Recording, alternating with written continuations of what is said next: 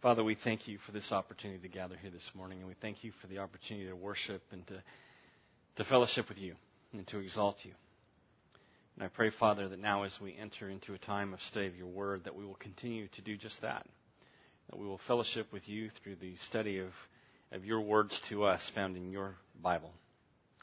And Father, I just pray that we will exalt you through the conclusions that we come to and through our response to your leading. So please bless our time this morning.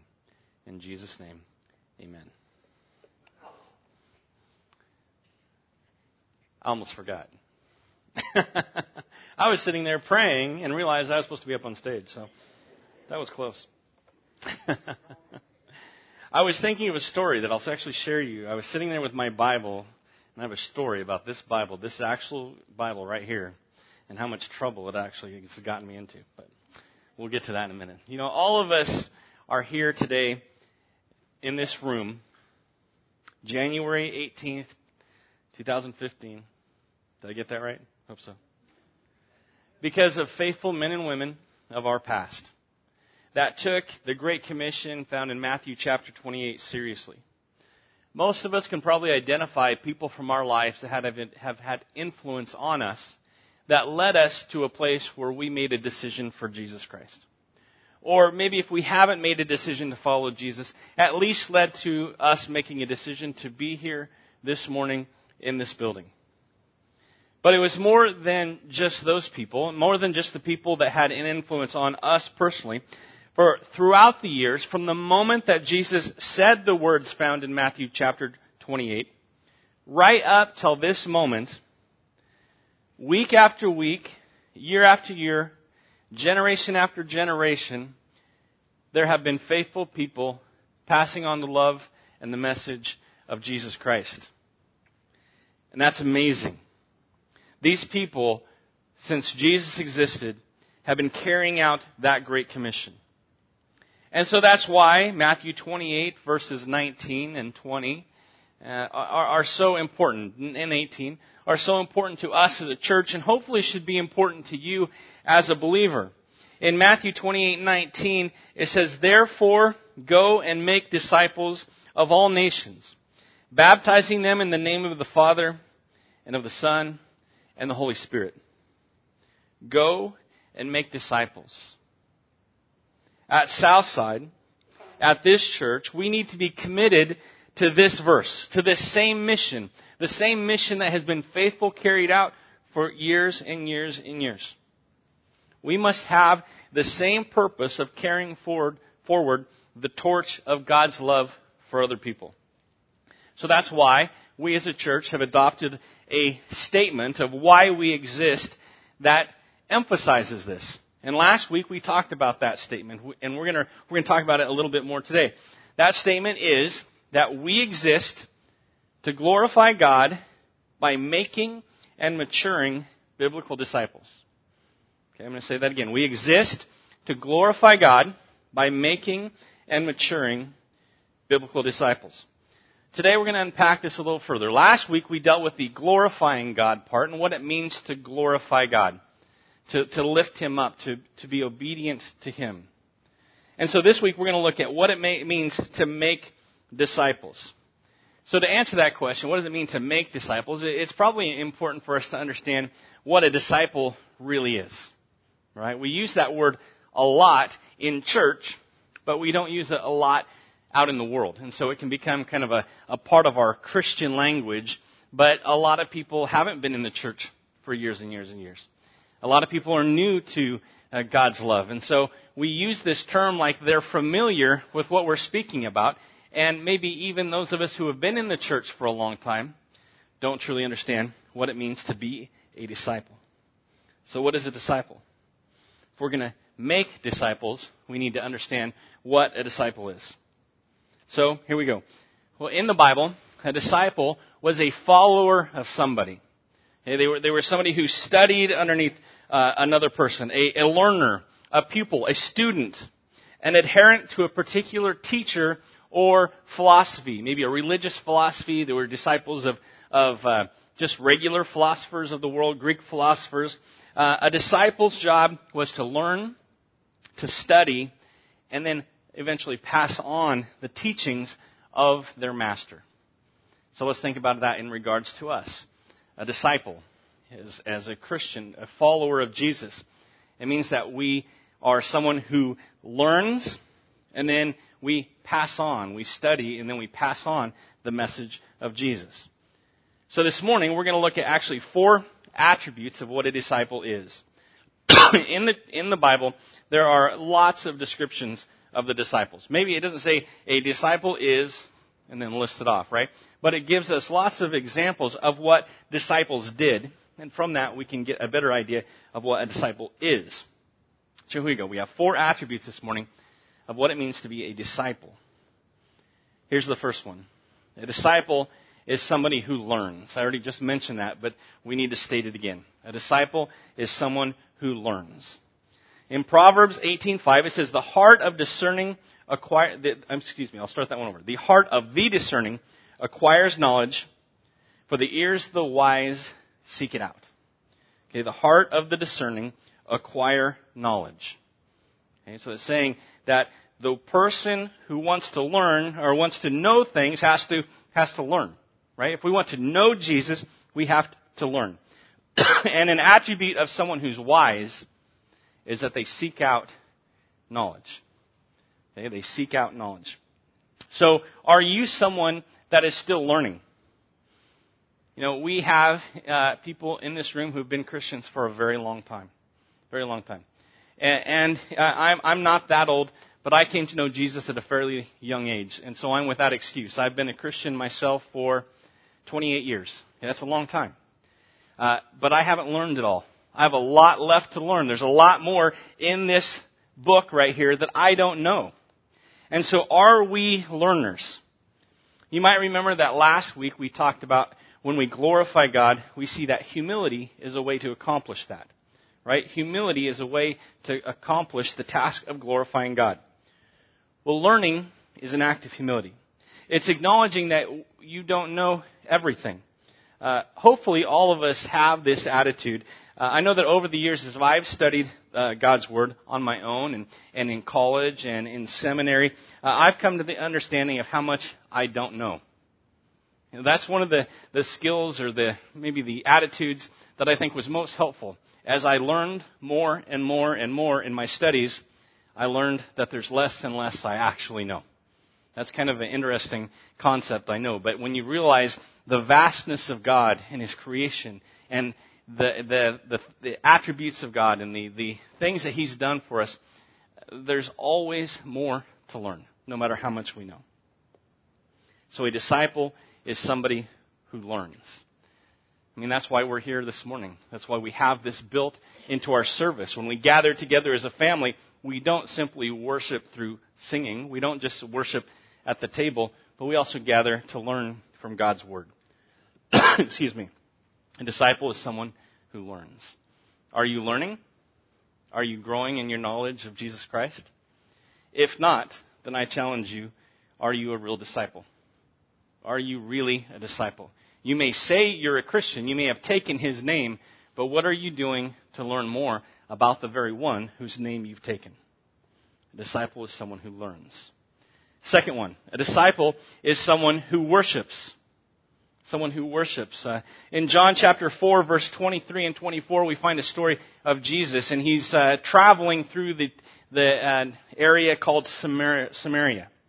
And he's thirsty, and he stops at a well to get a drink, and there's a lady there, and he has an interaction with her. She's uh, unmarried, but has had lots of husbands, and she's living with a man, and, and Samaritans uh, um, they have a very bad reputation with the Jews, to put it mildly.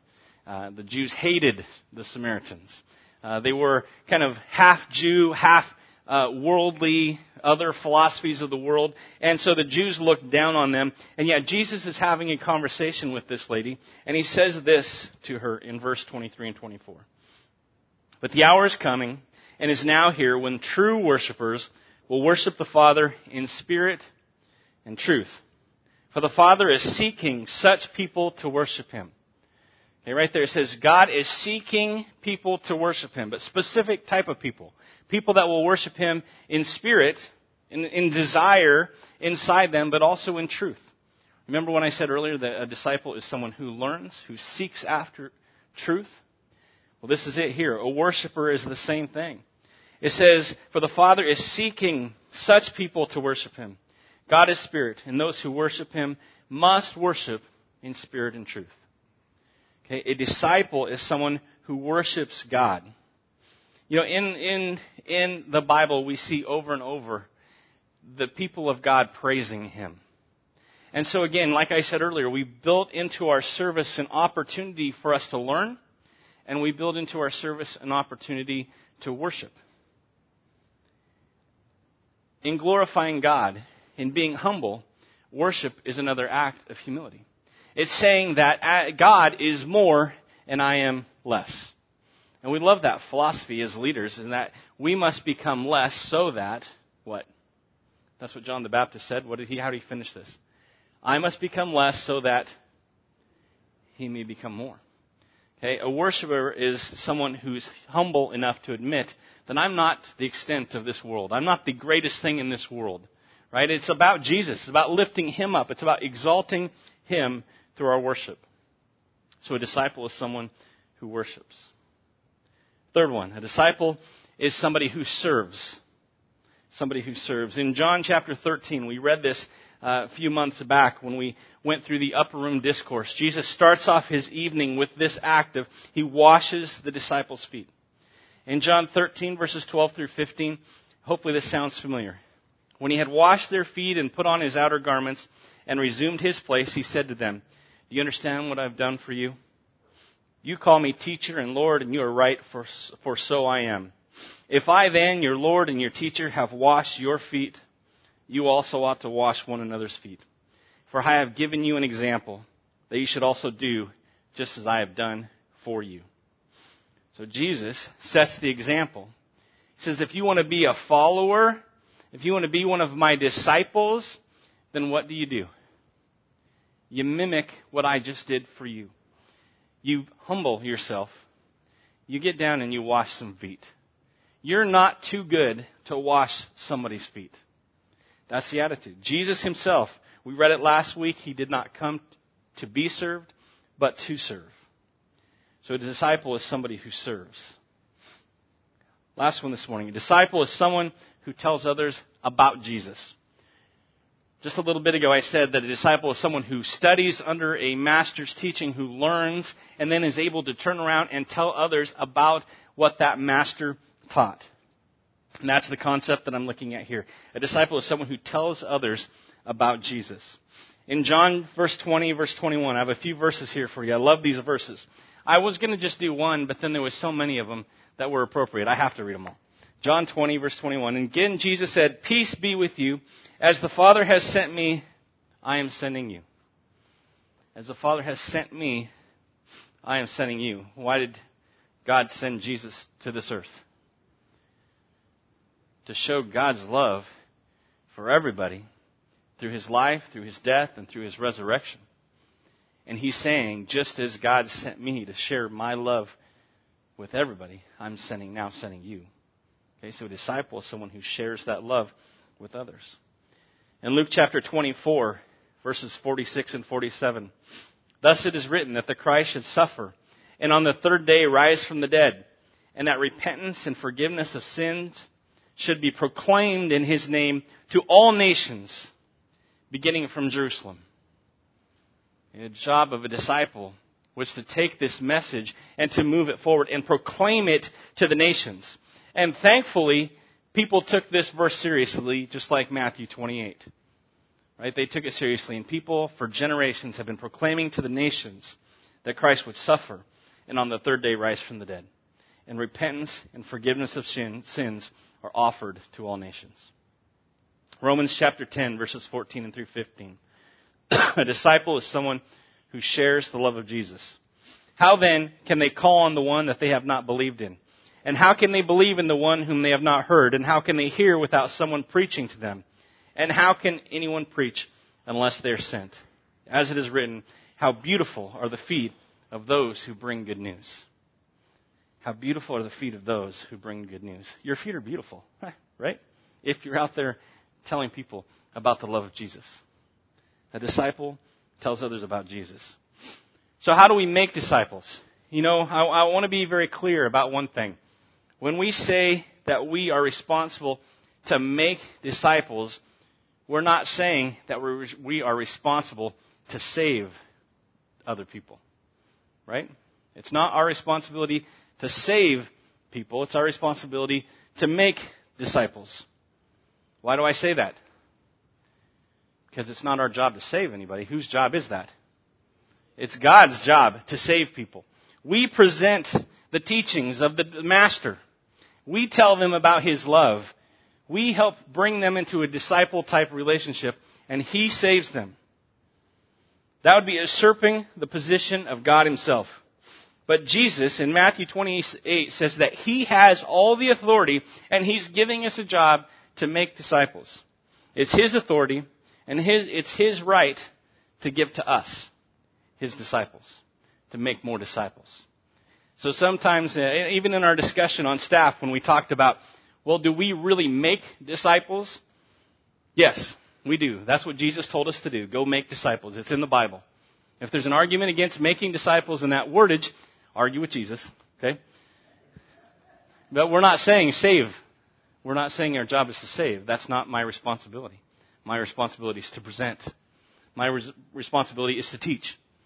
And God will do the saving. And thankfully, that's whose job it is, because He'll do it way better than I ever could.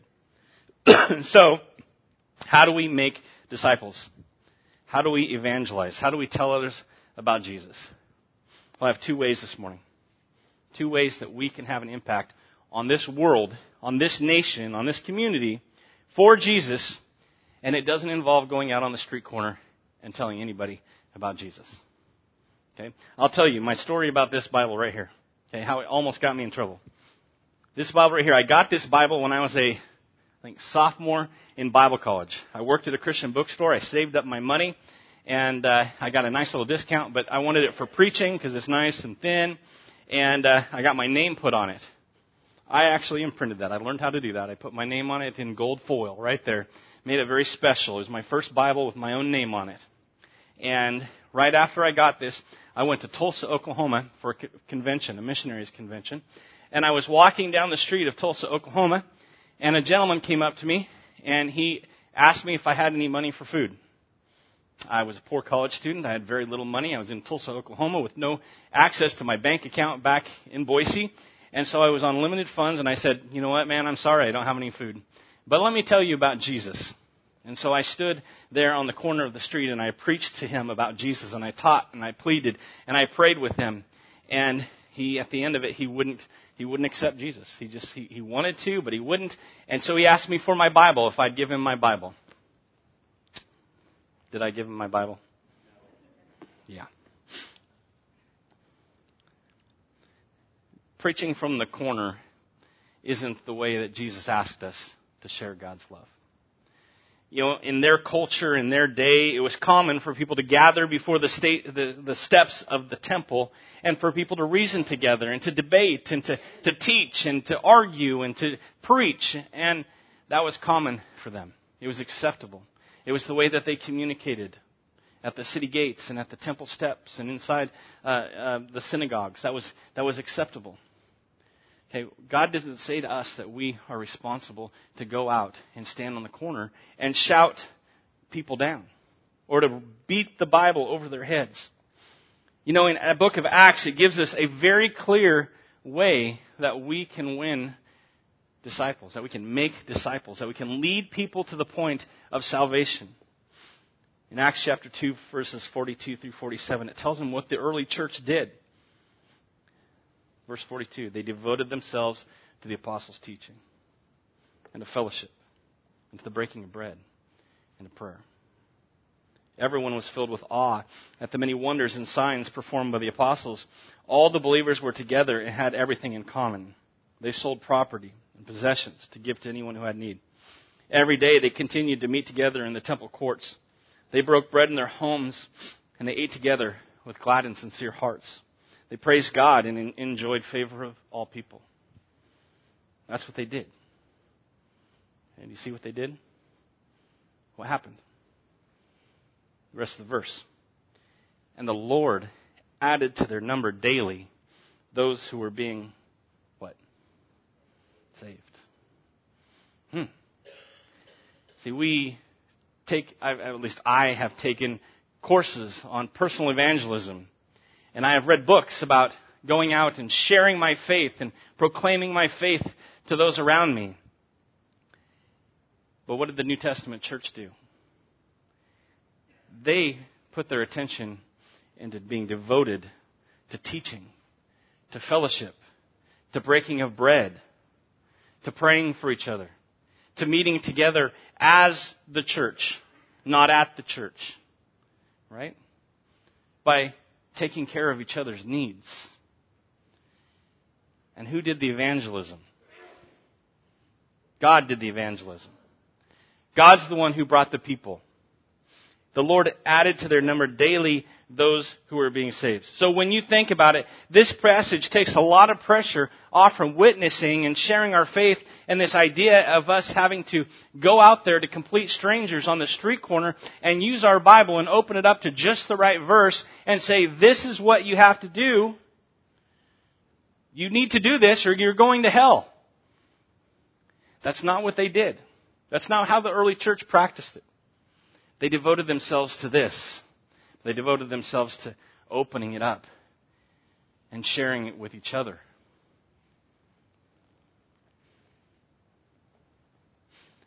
Christianity is one beggar telling another beggar where he found food. Have you ever heard that quote before? One beggar telling another beggar where he found food. It's not that we, I don't, I'm discouraging you from telling others about Jesus. Not at all. But I'll tell you what's going to happen. If we as a church devote ourselves to these things found in Acts chapter 2, 42 through 47, if we focus on those things and being committed to glorifying God and partaking together of this, learning from this, and exalting Him, you know what's going to happen? People are going to notice a difference in your life, in my life, and you're going to have people who come up to you and they're going to say, What's different? I, I, I need what you have. You went through a difficult situation and you handled it with grace and strength, and I've never seen anybody do that before. What's going on?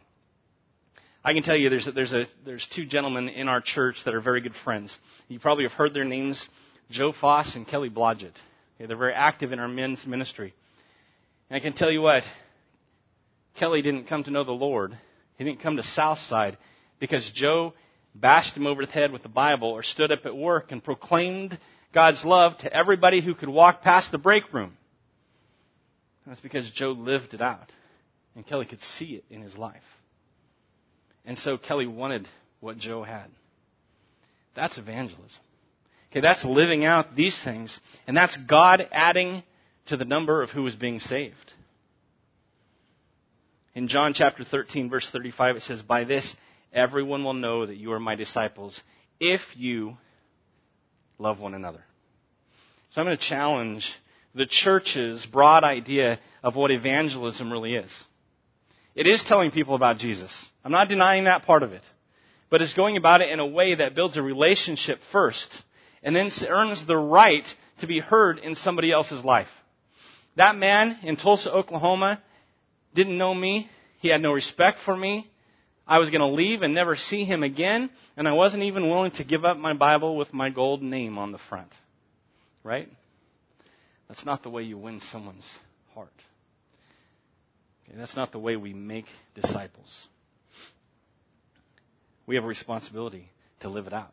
And our life will be the testimony that brings others into a relationship with Jesus. Here's another one we, we make disciples by training up the next generation. Okay? You know, I'm here speaking to you this morning. Again, just like I started off the message, all of us are here because of faithful men and women. I'm here in this pulpit this morning because of faithful obedience to this mission by some of the people who actually are in church here today. Okay, I grew up in uh, old church, no longer exists, McDowell Creek Church of Christ out on McDowell Creek and uh, Berlin Road on the corner there. It's burned down. It doesn't exist in any shape, way, shape, or form. but it exists in the life of those people who faithfully served and attended worship and lived out the life of the church. And it's here this morning the, on their impact on me. So if you see Jim Kripe this morning, or you see this evening Chris McDaniels or, or Nikki Sandberg, some of the people who have influenced me, I'm here because they took seriously the charge to train up the next generation. There are a few of those people. There have been a lot of those people in my life. In fact, there's another one. I'll, i love this story. Uh, a few years back, more than a few maybe now, but I had uh, come home from uh, on Christmas break uh, to be with my parents over Christmas from Bible college. I lived over in Boise, and I can't remember. I think I was maybe out of Bible college and, and working at uh, Cherry Lane Christian Church with uh, Jamie at that time. but I came home, and uh, I went with my parents to uh, Bi-Mart over in Albany and we were shopping, doing a little last minute Christmas gifts.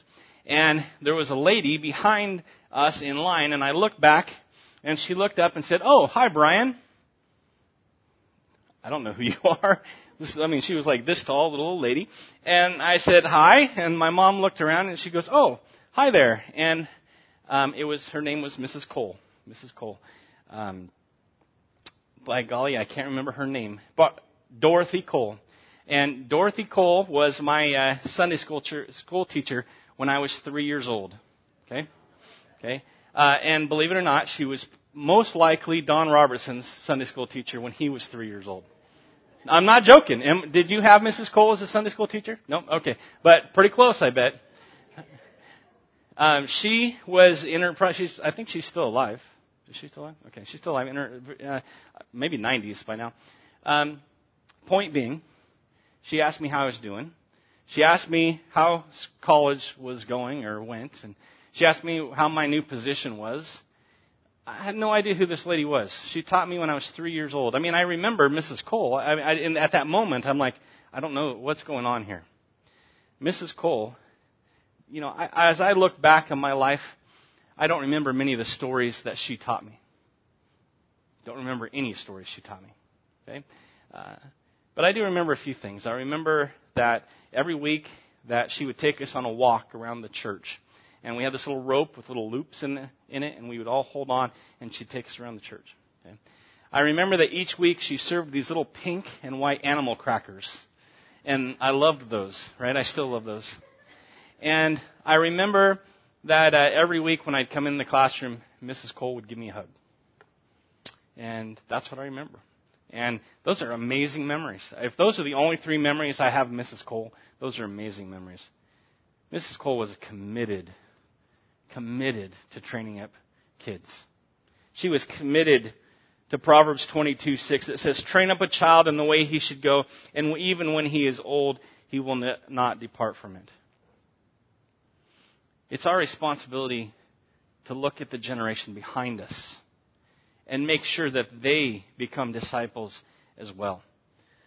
Rachel, we've recently hired to be our director of our children's ministry, has been taking uh, doing a little study of our kids over the last 16 weeks. And this is what she found. 3.7% of our kids attended three times or more per month over the last four months. Did you catch that? 3.7%. Okay? 3.7% attended three or more times per month over the last four months. We've had 81 different kids in our second hour Sunday school class, kindergarten through sixth grade. That's awesome. 81 different kids since the beginning of September. But only three of them have attended 12 times or more in those 16 weeks. Three. If we bump it up to 10 times out of 16, we have five out of 81 that have attended 10 out of 16 weeks. Okay. Now, I'm not up here this morning to say those statistics to try to bash anybody. I'm not here to lecture anybody about church attendance. But I will say this if we are committed to making disciples through sharing with the people of this community, through the adults and at our work and at our, our neighbors, but we forget to, to, to, to witness to the next generation of our own kids, we're missing the mark. we're missing the mark. It's a parent's responsibility to train up a child. It is. It's the parent's job. They should be the primary faith influence. So I'm going to trust that that, that that statistic means that our parents are doing a great job. That they're at home, they're training their kids biblically. But we need to do a better job. Right? Because if you sent your kids to school 10 out of 16 week, or days a month, you'd be in big trouble. Right? Hopefully the church isn't in big trouble. But let's take it seriously. Training up the next generation is serious. In Deuteronomy chapter 6 verses 4 through 9, from the very beginning of God having His people, He's expected us to train up children. He says, Hear, O Israel, the Lord is our God, the Lord is one. You shall love the Lord your God with all your heart, with all your soul, and with all your might. These words which I am commanding you today shall be on your heart. You shall teach them diligently to your sons, and shall talk of them when you sit in your house, when you walk by the way, when you lie down, and when you rise up. In other words, all the time. You shall bind them as a sign on your hands, and they shall be as frontals on your forehead. You shall write them on the doorposts of your house and on your gates. You should make your home a spiritual fortress that's protected by the very Word of God. Let's not drop the ball. Okay, this morning and, and, this week, as I was preparing this message, and, and my heart er, for most of the week was looking at it from a perspective of we have to go out and win souls. There's a community that's dying. There's a community that's going to hell. And what are we doing for them? And that burden's still there right?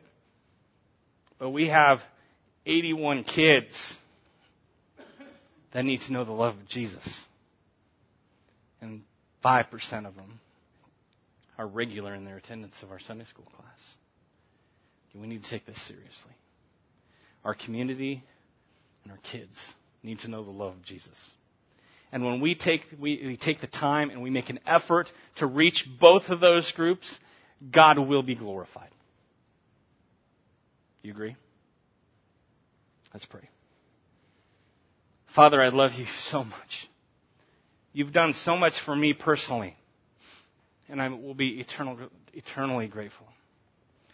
But God, if I just leave it there, I'm leaving it short.